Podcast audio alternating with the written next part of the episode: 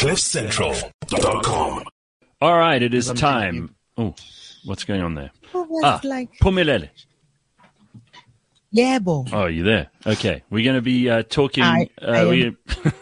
Just checking. I think you were already starting the conversation in the studio there, but that's cool. No, not at all. Not at all. We were just shooting the breeze. All right. Well, we're going to introduce you to our guest in just a moment. It is time for us to check in on the burning platform for this week. Lots of things worthy of discussion. Popalatse, Chris Hani's killer, Yanis Valus being granted parole, Cyril doing his state visit to the UK. Who is in the ANC's top 6 and who's in 9 for the top 6? And we've got a bunch of other stuff to discuss as well. But first, let me introduce our guest, Lukhona Mnguni, who is a governance, politics, and development specialist. He currently serves as the head of policy and research at the Rivonia Circle, which, Pums, I know you've been trying to get someone from the Rivonia Circle on for a while. We've had, obviously, a while ago, we had Songhezo Zibi on. But this morning, it is great to welcome Lukhona. How are you, Lukhona? Nice to see you. Very good morning, and good morning to you, and good morning to your listeners. It's actually quite fantastic to join you. I must say, Pumilele did drag me. Like, yeah, I've been looking for you guys for some time. Like, no, we are here. Now we are here. All right, so tell us, just for those people who don't know at all, about the Rivonia Circle, so we can start there, and you can just refresh our memories, because it has been a while since we had Songhezo on. No, and even before, but I think I must say, I must defend myself and say, I am not the person who dragged him, right? Mm-hmm. We had one of the listeners put a message out on Twitter, and he said, we should get these people on. And I said, we've been trying. This is how. So now he feels dragged, I just want to say. I was just responding honestly to a listener. Right. All right, so well, I mean, we're here now. Those house rules. So we're here now, and it is water under the bridge. Tell us about the Rivonia Circle. You've got something interesting and exciting happening at the moment, even. Yeah, I mean, look, we sought out to found the Rivonia Circle to be a political think tank that would close space that we felt existed in our political landscape. Political parties over time have alienated a lot of South Africans because generally about 93% to 94% of the voters are not even members of political parties. Mm-hmm. And so it means in between elections, political parties spend so much time servicing their membership base, fighting and thugging it out on factional warfare and all of that. And the voters remain quite unserviced outside of the processes, which are always shoddy of public participation by municipal council, provincial legislatures, and parliament. Mm-hmm. And so what we thought was missing in the political landscape was an overtly political think tank in its outlook, which does not, rely on doing research in an air-conditioned office, but would seek to go to communities and galvanize people back to democratic participation. And of course, we've been now, we are just about, what's the day today? Yeah, we're just about 11 months into the work of the Rivonia Circle. We officially launched in January 2022. We thought we were doing what we called a soft launch, and we're going to do a big launch in March. But the traction that just, came from that soft launch made it impossible for us to say we are going to launch again. People had given us the runway. And we've been doing, we'll get into the nitty-gritties, but we've been doing work in communities. We've been to almost 40 communities now across 8 different provinces. And in those communities, we do programs like the Democracy Builder, political theater, and different convenings to get people's insights. And of course, we've done 2 surveys. You might have seen one of our surveys lately, which we did with Ipsos, 2,000 registered voters. We did 1,000 in December last year. We've done multiple focus groups. I think we are now on 26 focus groups. So we've been trying to understand the political landscape of South Africa and the politics of South Africans and what they are looking for going into the future. So Gareth earlier in the show was musing about civic education and making people take a test. Maybe you must engage here. Rivonia Circle can make those tests Well, we've got a different conception to civic education. We call it civic conversations because we felt that people sometimes when they talk of civic education / voter education, it moves from the premise that, you know, people don't know enough. Sure, they might not know enough about technical issues. What does Section 89 of the Constitution say? Therefore, you know, the process to quote unquote impeach the president. But you've got to start where people are with the conversation about their own politics, their own conception of politics. There are so many things that have made people check out, of politics, of governance. I mean, when we do the democracy builder, for example, we put out 4 words. We don't make presentations. Say, what does politics make you think of? And people will say deal making, corruption, poverty and all of this. Yeah. So people are actually, they have a view about what their politics are and the things they don't like about their politics. So it's quite fascinating, to have that, you know, 2-way conversation. Rather than going to educate them, because I think on the more technical aspects, all of us would probably fail one test or the other. Well, yeah, and what an indictment on us. This is exactly what Gareth. Yeah, what an indictment on us that is. I mean, that's really just the saddest thing, right, Pumi? Because it means that we want and expect so much from politics and from our political leaders, but we're not even prepared to learn about how the thing's meant to work. So I don't want to recover ground that we've already been over this morning, but I think that is something we've got to think about. But so I'm very interested to know when you have these conversations, what is the overwhelming response? So the number one, if you were to say of all the communities we've been to, the number one thing that people associate with politics. Inefficiency. Wow. Inefficiency. It manifests in different ways. But the core thing that's associated with politics right now by many people is inefficiency, whether that is expressed in terms of, you know, lack of service delivery, whether it's expressed in terms of people being left behind by the politicians, whether it's expressed as corruption, but at the heart of it is inefficiency. People really feel that politics have failed to be efficient and deliver on their promise. That's the one thing on the diagnostic, the overwhelming thing that's actually surprising. And that's why we've got a tag called the power to act. Because when we ask people to come up with a project to solve for something in their community, they really think deep and sometimes don't solve for the obvious. Give you an example about a community in Sterkspruit in the Eastern Cape. When they were asked to solve for, you know, a problem, I mean, Sterkspruit, even though saying local municipality comes out quite well in terms of audits, it's actually a very poor municipality. It's in the top 30 in terms of, you know, good audits and so on, but it's a very poor municipality. And you would think people would solve for poverty and so on. They wanted to solve for the safety of people who belong to the LGBTQI plus community. And it was quite a wow factor. But when you then think about it, the discrimination of people because of their sexual orientation and so on actually is affecting families, because those people belong to families. When those people are killed, families feel the pain and the brunt of that. When those people are, you know, discriminated and differentiated from the community and othered and all of that. So I'm trying to say one of the things that has amazed us is how people are ready to be catalyzed to solutions. And they really do believe after that conversation that they've got the power to act, but they're not being given the space to demonstrate that power to act because it would be a threat to some and certain politicians. So we sit here in studios and in our news, in our dinner parties in Joburg and Cape Town and all of that. And we're deeply concerned about what is happening with the ANC and with the factional battles that they have. And leading up to their conference, we know all the people that are in the running and the numbers that they are likely to get and all of that.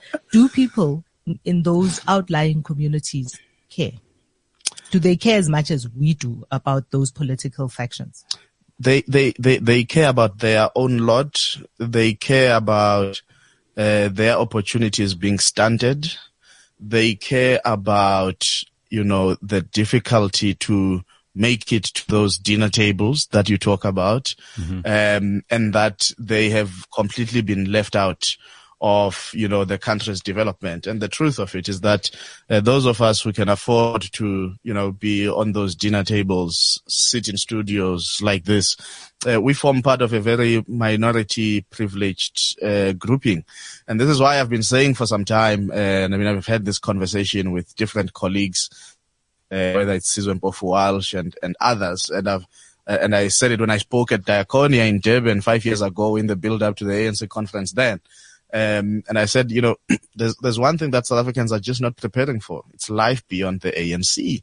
I've been trying to highlight this for the last 5 to 7 years, that we actually have to start a very clear conversation. I asked one news editor and I said, what happens when the ANC no longer has 50%? How do you decide to deploy a reporter to their National Executive Committee meeting?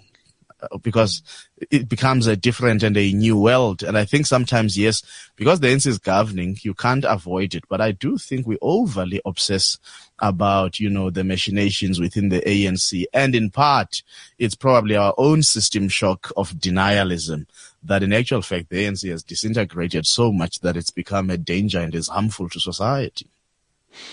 Yeah, a couple of like key words which just make they immediately get my suspicions up when people use them. Like when people suddenly cite the LGBT community to make the discussion seem a lot more valid and relevant, or when people talk about like the reporters in newsrooms, like no one's really reading newspapers the way that they used to, especially not young people. It's such an irrelevant conversation to young people compared to the effect of like social media, for example. And I often hear people talking about, you know, the interests of local communities, or and it's Pat, I'm not saying this is for what you're saying at all. You know, Lukhona, I get what you're trying to address here, and what the Rivonia Circle, I think, is going to do a very good job of, is making the real issues front and center. But I hear people paying lip service to all of these terms, and they don't really care about that stuff. Like, no one's actually asking people in small communities what they care about. No one's asking them. No one's even interested in them. When last did you ever see an unemployed person sit down and get an interview? Because they're not stupid people. You're not stupid. If you're unemployed, yeah. It's not because you're dumb. But instead, we'll sit and talk to Enoch Godongwana for like an hour and a half on some special current affairs program on TV. But no one's sitting and interviewing a smart unemployed person about what they go through every day, what they'd like to see in the economy, why they've stopped voting.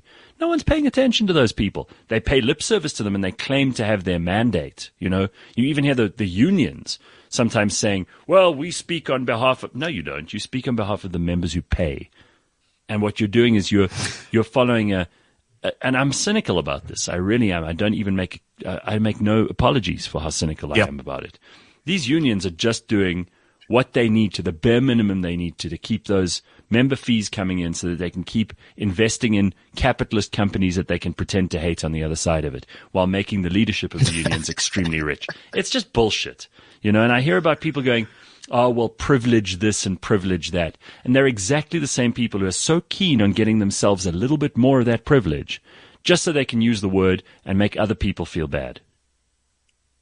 So, Gareth, I mean, you are raising something very important because it's about the legitimacy of voices. And you are touching on something that over 10 years ago I started, you know, contending with. And, you know, there's this term that... as I grew in the academic space, you know, people would say, these are the voices of the voiceless. And I said, but this thing is not true. Nobody's voiceless. You just choose not to give them a space to voice out. And we were really being, you know, trained to believe that, you are the voice of the voiceless. And I had to really ask, exactly as you say, where do I get the mandate to speak on behalf of the voiceless? I don't. What is that? What a cheek for people who are in academic institutions, which means they're in the top 2% of people in this country without any, even if you have student loans and you've got bursaries and you've got NSFAS or whatever it is. If you are in a university, you are among the luckiest and most privileged people in this country just by virtue of the fact that your backside is sitting in a university lecture hall. And you can then have the temerity and the cheek to speak on behalf of poor people they've never come to the university and said, please will you speak on our behalf because you've got a degree or two. I mean, it's outrageous that these academics have the kind of ability to cast their opinions around like they're more than just a spoilt little kid. And sometimes they're not spoilt, but they're going to be on their way to being way better off than most people in this country. Yeah. Look, the upward mobility is going to be there. And it is important that we give people space to dream about their country. So I'm going to go back to the work that we do in the Democracy Builder program. There was one just yesterday in East London in a small community called Dukas. And another one today will be in Duncan. And 60 people pitched up, largely young people, at that Democracy Builder. There's a phase after we've put out the four words of politics, government, governance and democracy. We then invite people. You should see the floor maps that we get to do with sticky notes. So we give people 3 sticky notes and say, what are the 3 things you would solve for, given an opportunity in your community and in South Africa? And then we do bar graphs of the issues. And we take the top 3 most pertinent issues and priorities, that community of people, and we say, in South Africa 2.0, how do these issues look like? And to the point that you're saying, Gareth, I mean, just because somebody's unemployed doesn't mean that they don't have views and ideas. I was in one Democracy Builder in Alice in the Eastern Cape. Or that they don't have skills. But just, can I stop you quickly? Because we get to your Eastern Cape story now. Yep. What were the big issues? This is what you're actually doing the research. You're asking people. So what were the 3 biggest issues in real time? Yeah, that they brought up in those 2. So it largely depends on in the community that you find yourself in. For example, communities in the Western Cape, Philippi, Khayelitsha, where we've done, Democracy Builders, their biggest issue is service delivery, sanitation, water, electricity. But then we then group all of these into one column because generally they are service delivery issues. But it's unsurprising because the moment you drive into Philippi, you've got these portable toilets and people are squeezed together. So that is the immediate pressing need. But if you are in a community where, for example, like Alice, the biggest issue in Alice was education for people. It was not housing because generally rural folks have land. They have some form of house. It might not be adequate, but they are not living in a shack. There's formal housing in rural. There's formal housing, right? So it's not their most pressing need. And there's connectivity of electricity as well in some villages. So then that removes them from the immediate front and center service delivery issues. So education became an issue. In a community in Fieplas in Qebeja, their biggest issue was their local clinic because it kept opening, closing, reopening, closing. And they said it's also unsafe. It has long queues. And guess what? That community said they would like us to assist them with becoming a clinic committee. And they've been trained by the Department of Health now. There's a clinic committee in that community because of the Democracy Builder work. It's not a clinic committee that is outsourced from somewhere and brought into the community. It's self-originating from the community. So for them, health was a serious issue because here they had an institution, but it was not functioning properly because they felt there's no oversight enough to do that. So I'm trying to say, Gareth and Pumi, it depends where you find yourself in terms of what the pressing issues. In Toyando, their biggest problem was safety. And not surprising, one of the projects that came out of that Democracy Builder was a safety app. And this guy is about to team up with some big companies now to try and scale up and ramp up the impact and ability of that safety app. So I'm trying to say it's not just only about harvesting the issues. It's also about what are the kind of projects that come out of these Democracy Builders in communities, people finding solutions to their pressing problems. Here's another problem. Nobody in the media is ever going to report on any of those issues you just talked about because they're boring and they're not clickbait. They would rather talk. Of course. They would rather talk. They're not Gwedemandashe shouting at Cyril. Right. Exactly. So this is what's irritating me is like the media has a responsibility in all of this. And I know you've got a show on ENCA, right? Yeah. Yeah. So you and I've got this platform. Pumi and I share this platform every Friday. We've got a responsibility to also start talking about the things real people care about instead of going for the stuff that we think is going to get us clicks and views and viral marketing of ourselves on social media. This is a big problem, and I blame massive news sites. I blame the old news organizations, the newsrooms, the journalists themselves who've become, whores for clickbait as well. You're not actually talking about the shit people care about. This is maybe a reflection on me because I'm boring. Who knows? I had a conversation with two of my clever friends the other day. I said, what is government for? This is the kind of conversation I have for fun. When other people are drinking and watching football, This is the kind of stupid shit I'm doing. So these two pretty intelligent friends of mine, we sat there for a little while, maybe no more than 20 minutes, talking about what the three top things that government should be doing are. We came up with just three things. You mentioned one already, service delivery. So this is something that both the people in Khayelitsha and Guguletu and all those places in the Western Cape are most concerned with, and that people who are living in suburbia like me are concerned with. So we have that in common.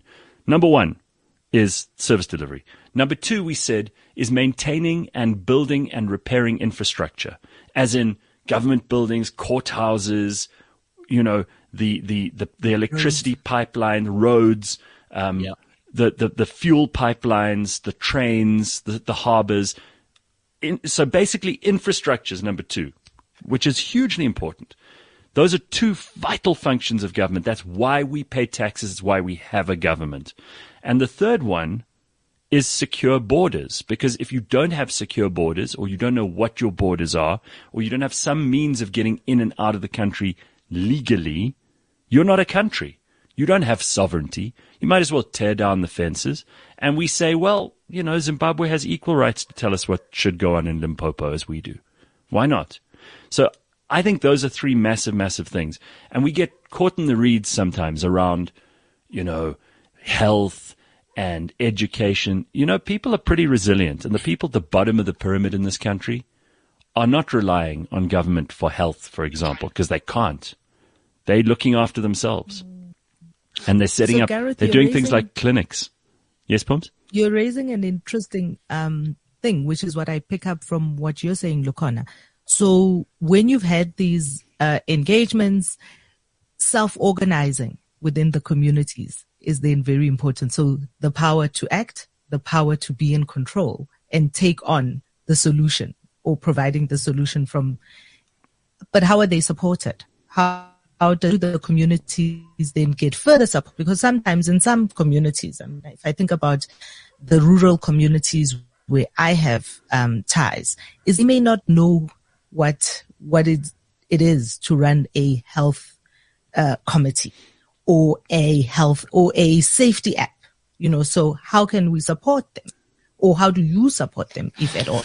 Well, so we conceive of these projects as 6-week projects. It's resources to sustain some of these. But what we've actually found is that there are two big needs that people need support with.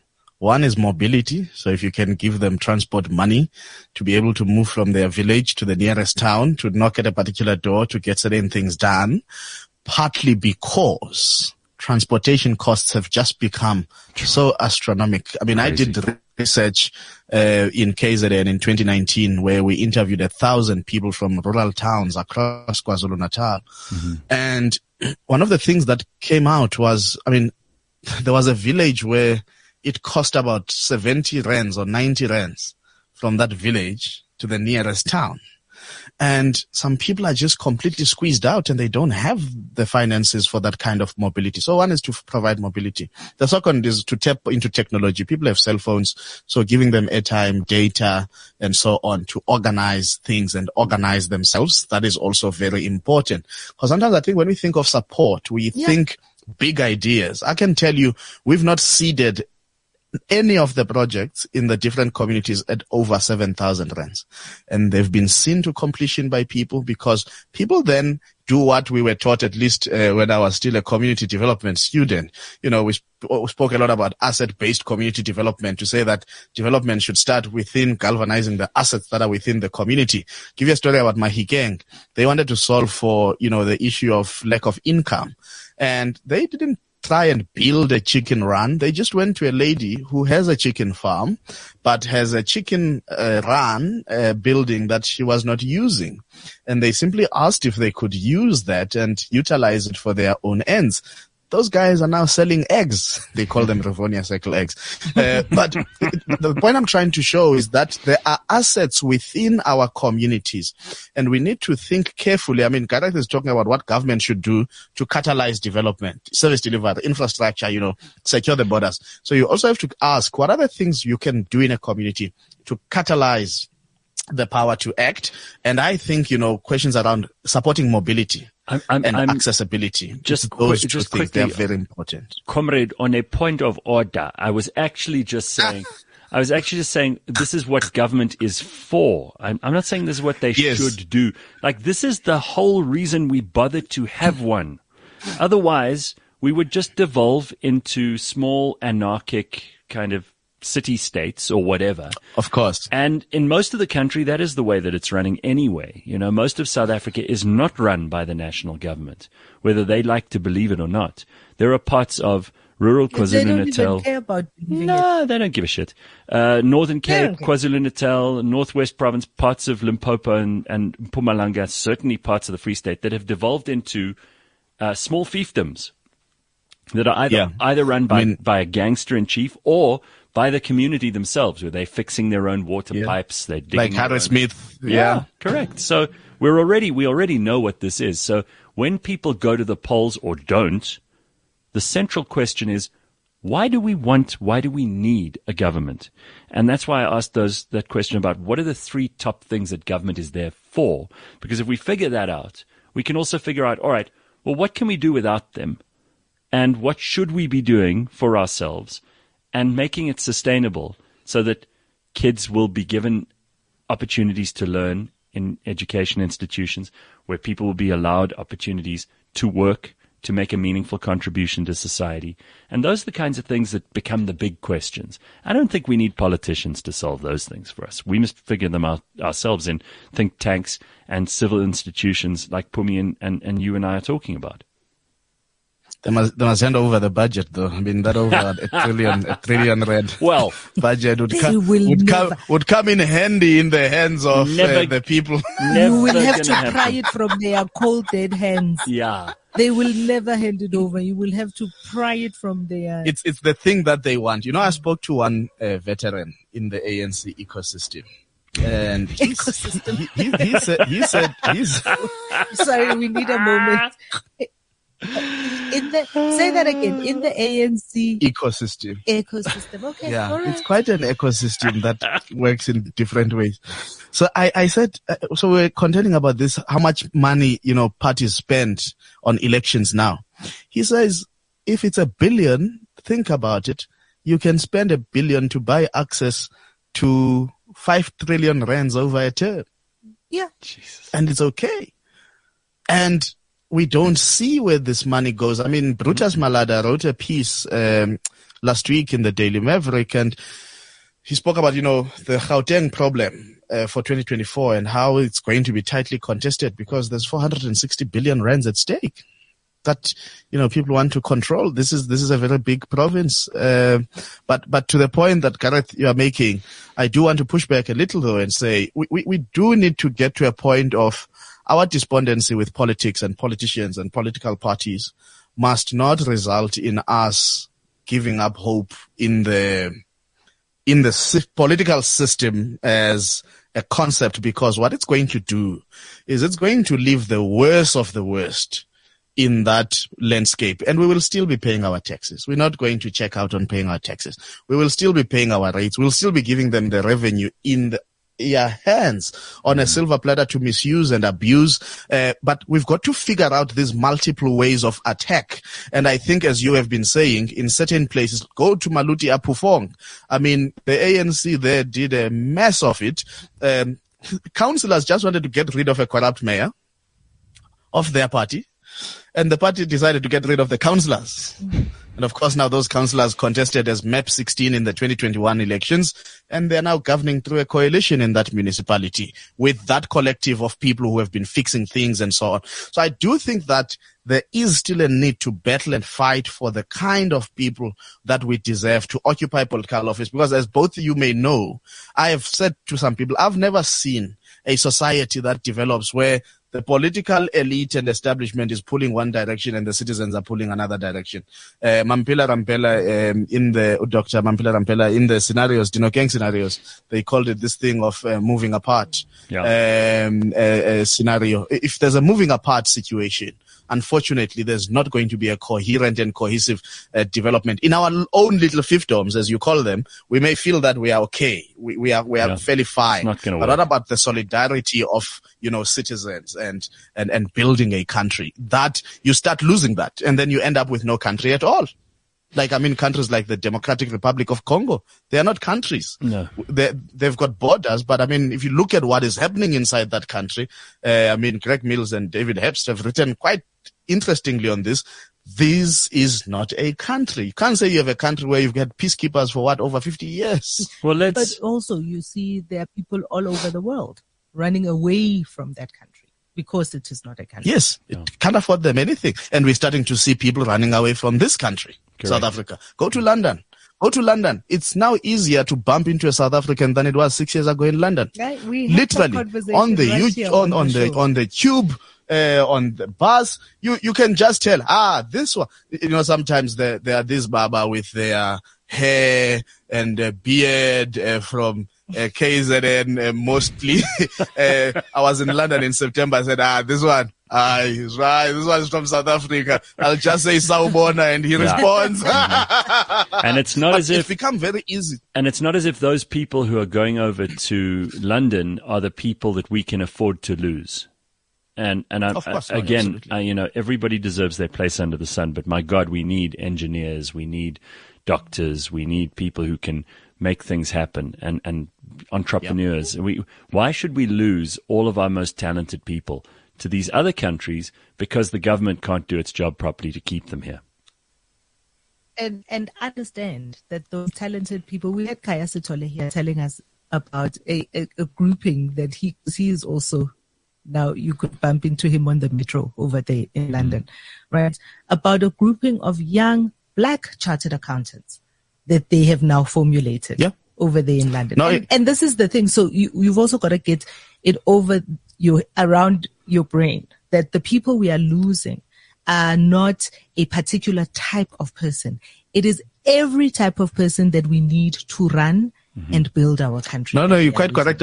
Yesterday I bumped into Lawson Naidu on the Gautrain, and we spoke about this. Says he was in London. Kaya Sithole just put on a random Saturday a group of 8 people, all Black professionals, architects, accountants, as Gareth is saying, engineers, and they were watching cricket, they were having drinks, and people are living the best of their lives. We are also losing some people to the companies that are beginning to establish their headquarters in Dubai. So there's quite a huge channel of people. And as you are saying, it's no longer a grouping. It's no longer a racial group thing. It used to be like age, white people, old white people are going. People in their late 20s, early 30s are believing that their career prospects don't lie and reside in this country. They are better off flighting and going elsewhere. And I saw something very weird on this issue on Twitter. There was a week where these people who have left were literally running threads about how comfortable they are and how to live. They were saying, no, now I've got state health care. Right. I don't have to worry. When I pay my tax, I know that my child is going to have transport. In actual fact, if you get pregnant here, and this is more around the Nordic countries in Europe, you'll get a stipend of some sorts for 6 months and so on. And it was like they were recruiting. I'm like, no. Well, what have we become if our own people are starting to speak like that? You just see all those recruitment ads that are coming from all kinds of countries now when you go online, and they know that South Africans work hard and South Africans are prepared to drop everything and go. So they're advertising to us, and they can pick up real talent very quickly and cheap. So it's not somebody working for us. Somebody said they are now renouncing their South African passport. Of course. They'll take up citizenship that side, and it's fine. If you're young and you haven't really established deep roots here and you don't see much of a prospect, why the hell wouldn't you is the question. And instead of Cyril, who's also in London at the moment, going over there to wine and dine with the new king, which I suppose is important. Be carried on a carriage, somebody. Well, I mean, have you seen those? Listen, first of all, that's all good. That's what the Brits do when someone comes to visit. It's fine. I'm glad that Cyril was the first official state visit for King Charles III. Whoop-de-doo. But he is doing all of that stuff, which, of course, has its role. And there's something about that kind of summit international diplomacy crap that we kind of have to keep paying heed to, because there are occasionally important things that happen in those discussions. But by and large, what did you make of his visit? What would you like to see come from things like that in the future? Because it does cost us money to send Cyril and the delegation that he took with him to fancy state dinners and, you know, diplomatic receptions. Has the presidency tweeted yet? Has the presidency tweeted about what they're doing? I don't know. I would love to. I would love to know what are our victory conditions for going to something like that? I'd love to just see. Okay, well, we've got to establish these kinds of trade deals. Let's work on, you know, some process whereby they can help us to generate more power. Or whatever it might be, there's skills that maybe we should come to some arrangement over the South Africans who live. Maybe the South Africans who live there should be paying less tax here if they're working over there. There must be some incentive structure that makes it worth us sending Cyril there. What do we want from it? No, I hear you, Gareth. And I mean, look, I am never optimistic about those type of pomp and ceremony banquets, because generally I don't think that they are intended to yield much result. Part of diplomatic work is just a show of force. It's just a show of friendship. It's King Charles III saying, I've got the ability to choose who's my first, guest, and I want South Africa. We are always first in line for some odd reason or the other. Even when former President Zuma came into office, the Queen quickly said, come, Sholozi, join me. There was nothing that was going to come. But you're quite correct to say in the working meetings, because then you have some parallel sessions amongst ministers and so on. In the working sessions, there should be things that we are able to leverage on, like you are saying, Pumi, a health partnership. The NHS, with all its faults and all its problems of being underfunded that politicians in the UK fight about, not enough doctors in hospitals and so on, the NHS works. And because I came from a Commonwealth, when I stayed in Edinburgh, I was on the NHS. I could go and get... when I was going to travel to Kenya from Scotland, I went and got my hepatitis tests done for free. You'd never do a test like that here in South Africa for free. So we've got to be able to say, do we have the kind of serious politicians, legislators, and bureaucrats who really mean it when they strike these deals? Because if we were to go to the depository of all these bilateral and multilateral agreements, you'd probably find some very interesting things that have been signed into agreement, have been, envisaged into the future as partnerships. The UK is extremely vulnerable now in terms of its exit from the European Union. I mean, if you've been there in recent times, people are really contending with the issue of inflation. Energy prices were almost going off the roof, and something had to be done about them. Liz Truss, one of the first things that she did when she got into office was that mega £100 billion energy deal, which backfired. But she had no choice but to do it, because you were starting to have households saying that the projection is that we may be paying £6,500 pounds per household on average for energy in the next 6-8 months. Mm-hmm. So they are vulnerable. There are places where we need to plug in holes in those economies. We must not see ourselves only as recipients from these economies. And I think the framing for me, even in the Just Energy Transition, investment program that the president has been championing, is to conceive of us as just mere recipients. Of course, we've got our blackouts and so on, but we've got to also think of how do we fill the gaps. I mean, I was in a conference at the Vatican a few years ago, and one academic protested. It was part of the Pontifical Academy of Social Sciences. And one academic from Italy said, but why are we speaking about a youth we don't have? And I thought, here is an opportunity. Africa has a demographic dividend. You just need to that the young people are given opportunities, education, skills and training. And it's not just the 2% that we were talking about that is in universities, but we give them the skills in, vocational studies and so on. And suddenly you've got programs of sending some of our young people to go and fill up spaces, because we're not going to avoid the issue of migration, but how can you do it in a coordinated effort, in a way that, it's about making sure that people are not living because conditions are difficult in their countries, but they're actually living because they've got something to offer to the world. Japan ran out of truck drivers at some point, and it was a big crisis for the construction industry and the logistics and moving of goods industry. But how are we taking care of those opportunities? Because the Chinese are taking care of opportunities that are in our economy. People from India are taking care of opportunities in the ICT fields and in the diamonds polishing space that are in our country. You name it, all kinds of, some of the big restaurants here in Johannesburg are not owned by South Africans. They are owned by people from Portugal, people from, your different countries in Europe. So, but what are we doing? What is our agenda to the world rather than, the world to us? And that's what I would like to see, Gareth, in those kind of visits. Problems? I also hear you talk about kind of determined bureaucrats that know what is out there. This is one of the issues that we have in our country, is really in that bureaucratic space, not just people who have been deployed. There's much has been done about deployed by a particular party into a space, which is also one of the things that going into 2024 with much talk about coalitions is a very big worry that we have, is are the bureaucrats that we have in our system able to continue working no matter what the political turmoil may look like? Because we don't see that, right? So here in Johannesburg, we have got a coalition government in place that is very fraught with many things. I see Mpopalatsi is facing yet another motion of no confidence. Meanwhile, the rubbish is not getting collected, like the work is not getting done, because those individuals who are the bureaucrats, who should keep the work running, don't do that either.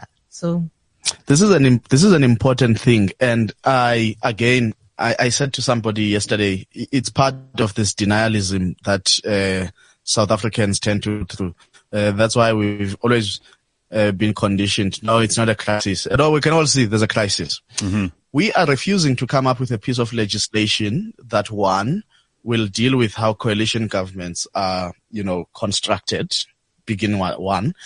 Secondly, with the possibility of a national election, for example, with the ANC dropping below 50% in 2024, the problem even becomes more difficult. And one, the first is that you don't have enough time to try and put up these coalition arrangements. And then it leads to the scavenging thing. But we also have not come up with ways. And the National School of Governance, they talk about it as professionalization of the public sector. And I say to them, Busani is like you. He's also been trying not to come here. Yeah, you must bring him here and ban him. Because I say to Busani, look, Busani, you can give DGs, for example, directors general, you can give them 10-year contracts. The high turnover and the insecurity of tenure of directors general is not because of how many years they have on their contracts. It's because of the type of politicians who are always trying to interfere with the bureaucracy of their departments, and then they chuck out DGs, or a person arrives at a department, they have a personality clash with a person, and they ask that they be transferred to a different department. So the high turnover of DGs in government is not because their contracts are either 5 years or 10 years. It's because we have not come up with a formula that insulates to a degree our bureaucracy for it to be able to continue to work even with the political machinations. Now, there has been an instability of a bureaucracy without a coalition government at national, right? And I think it will probably worsen with a coalition government if we don't put parameters in place to ensure that the power of politicians, this is where it begins and this is where it ends. They will always tell you, no, we are there to provide strategic political leadership and guide the policy direction of the department. But behind the scenes, they are pressuring DGs, they are pressuring DDGs to make deals on their behalves, to appoint service providers that they want, and maybe what we also don't have is a platform where GGs can go when they are aggrieved with their bosses. I mean, you saw the fight between Dr. Blade Nzimande and Quebs when Quebs was left with like 2 months of his contract. But Nzimande was adamant. He's going to suspend him. He wants him fired.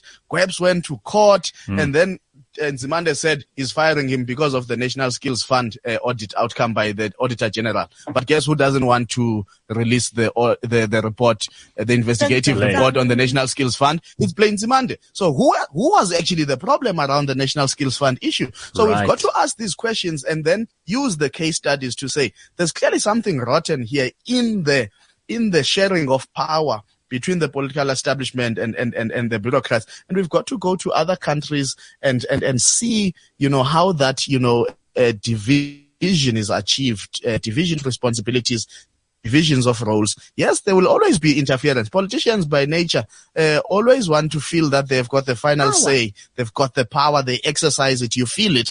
But as we move towards the possibility of coalitions, some people are now asking, in actual fact, I was responding to an email on my way here because someone was saying, what of directly electing the president? And I said, well, there's not a commission report has made this proposal. Many people fear it for a number of reasons because of how our country is, inequality, and that it could end up being a contest of billionaires and whatever, people who have money. But theoretically, what it could do is help us not be swallowed by these coalition arrangements. Imagine if you changed presidents as much as the cities of Tshwane and of Johannesburg have changed mayors. Presidents have lifetime salaries. Presidents have lifetime security. You would suddenly now be stuck with 10 former presidents. And maybe because of the deal making and the shenanigans of politicians, they could just say, hey guys, we will give each other this thing in rotation. 1 year it will be you, 1 year it will be you, 1 year it will be... Nothing is beyond politicians. But if you directly elected the president, what you would do if you directly elected the president, you would have to remove Section 102 of the Constitution, which is the motion of no confidence, because Parliament can't lose confidence on a person that they did not elect, right? Correct. And you would keep Section 89, which is our version of an impeachment clause, because Section 89 has a far higher threshold. 2/3 of Parliament must vote in favor of removing the president rather than 50% plus one. So you've got to start thinking about these governance issues in anticipation of mischief politically, because we have seen it. And there's no reason to believe that at a national level, the political mischief that prevails in local government will not be there. So which brings us maybe for the last little bit to a really an ongoing discussion, but one that the Rivonia Circle is actively involved in, and it's in direct representation and changing the electoral. That one. Look, I mean, I think they now agree. I think the ANC, again, I'll use that word for your entertainment, Pumi. The ANC ecosystem now agrees that it has been wrong on this issue.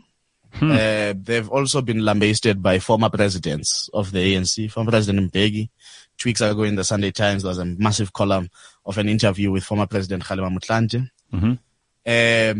And because they know that the current arrangement was transitional in nature, because of where we were in 1993, to create a democratic breakthrough moment, you needed to make sure that there is much possibility for everybody to be represented, one, in Parliament. And partly because parties generally were quite insular in terms of their interests. You know, you had the Mangopes who were interested in their, you know, carrying on their legacy from the Bantustan. You had your minority France for Indian people. So you did create a system that would make it possible for one, everybody to want to participate, but also feel that they had an opportunity for representation in Parliament. And then when the clause for the government of national unity was put in place, it was not a coalition government. The ANC had over 50%. But again, it was to say there has to be a degree of collaboration because of where we are coming from. And any party that had, I think, over 10 seats in Parliament could be part of the government of national unity. And the NNP was there, the IFP was there, and so on. Now, however, there was a commitment to say we would have to envisage one, a truly representative electoral system, secondly, an accountable electoral system, and thirdly, a localized electoral system that is closest to the people. Now, the fact that they sometimes use the argument that says, yeah, but people don't even know who their ward councillors, who their ward councillors are, is neither here nor there. Doesn't matter whether I know who my ward councillor is. The fact that if I do want to find them, I would know exactly who represents my constituency. If I do need to find them, if I do need to talk to them, don't always have to talk to them, right? But now, what is at stake is not the inclusion of independent candidates. What they are running away from is that we are about to crack open the closed party lists. Because a party can say, this is our 200 MPs going to the election, and you think, brilliant people. And then they get their seats, and now they have to deploy, and they say, oh, no, these people are not available. Now, these are going to be your parliamentarians. Now, I'll give you an example in my town, a small town of Flagstaff in the Eastern Cape. They are also my relatives, the Kapas. They are both members of parliament, right? The husband was on the regional to national list, Eastern Cape to national, and the wife, Deputy Minister Zolega Kapa, was on the national to national list. Now, suddenly, the ANC has to make a choice between the two. Who's going to stand for them in that constituency? It's now no longer automatic that both husband and wife can go and be representatives in parliament. They must make a choice. So partly why there is resistance to the electoral reform agenda is because it's going to present some political parties with headaches. They know that, I can imagine Faith Mutambi trying to win her constituency in Limpopo to send her to parliament. I don't think she would get it, but she's chairperson of her portfolio committee now. She's secured.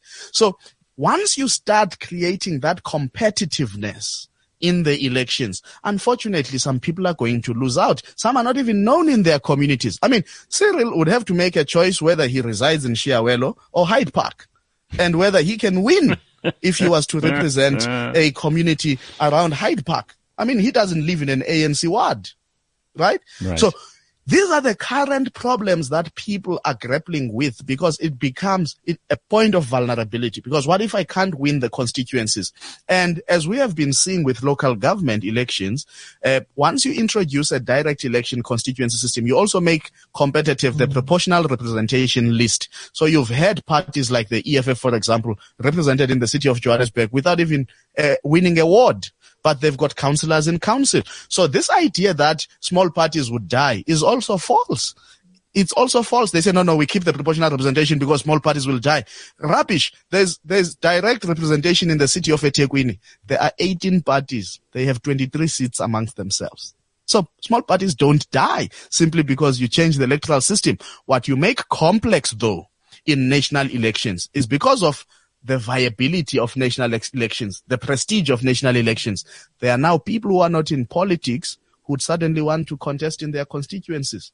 Maybe a Thuli Madonsela could say, my parting shot to South Africa is to just represent a constituency in parliament, and I will be a legislator and make sure that the laws of the country are to the competence that we require them. Now suddenly some mediocre politician has to be toe-to-toe with the Thuli Madonsela, and you increase the competitiveness of the system. Absolutely. And that's what the ANC in particular does not want.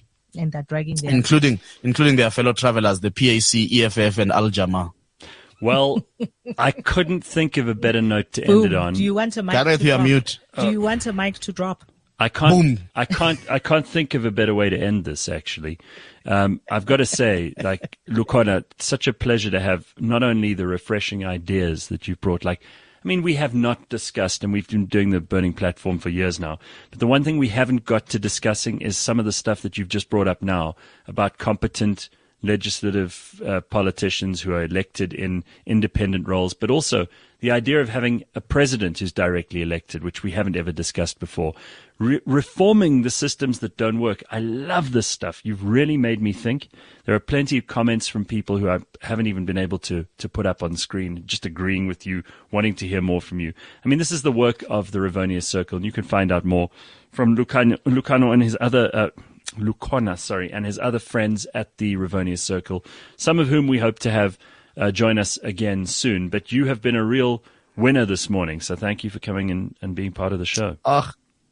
Thank you. Thank you for the candid conversation and reflections, Gareth and Pumi. Really enjoyed it, interrogating some of, our assumptions, some of the work that we do, sure. But also just giving us an opportunity to share some ideas. And I do think, Gareth, that the greatest work that we've got to do going forward is to really think carefully about the kind of state reforms that we need that may put us on a different course and journey as a country. So thank you so much for this morning. I love it. It doesn't always have to be in the DMs that you get. Yes, sometimes it's on the street. And I must say that K Kwanele KZ has already come and said, "I dragged you and not Pumi, so Pumi, you are protected." All right, thank you everybody, and have an excellent Thursday. Thank you so much. We will join you again. Have a lovely day. Thank you, Lukhona, and we will see you again next Thursday for the Burning Platform. And in the meantime, don't forget that we're on tomorrow morning bright and early at 6 a.m. right here on cliffcentral.com. Cheers, everybody. Bye-bye. cliffcentral.com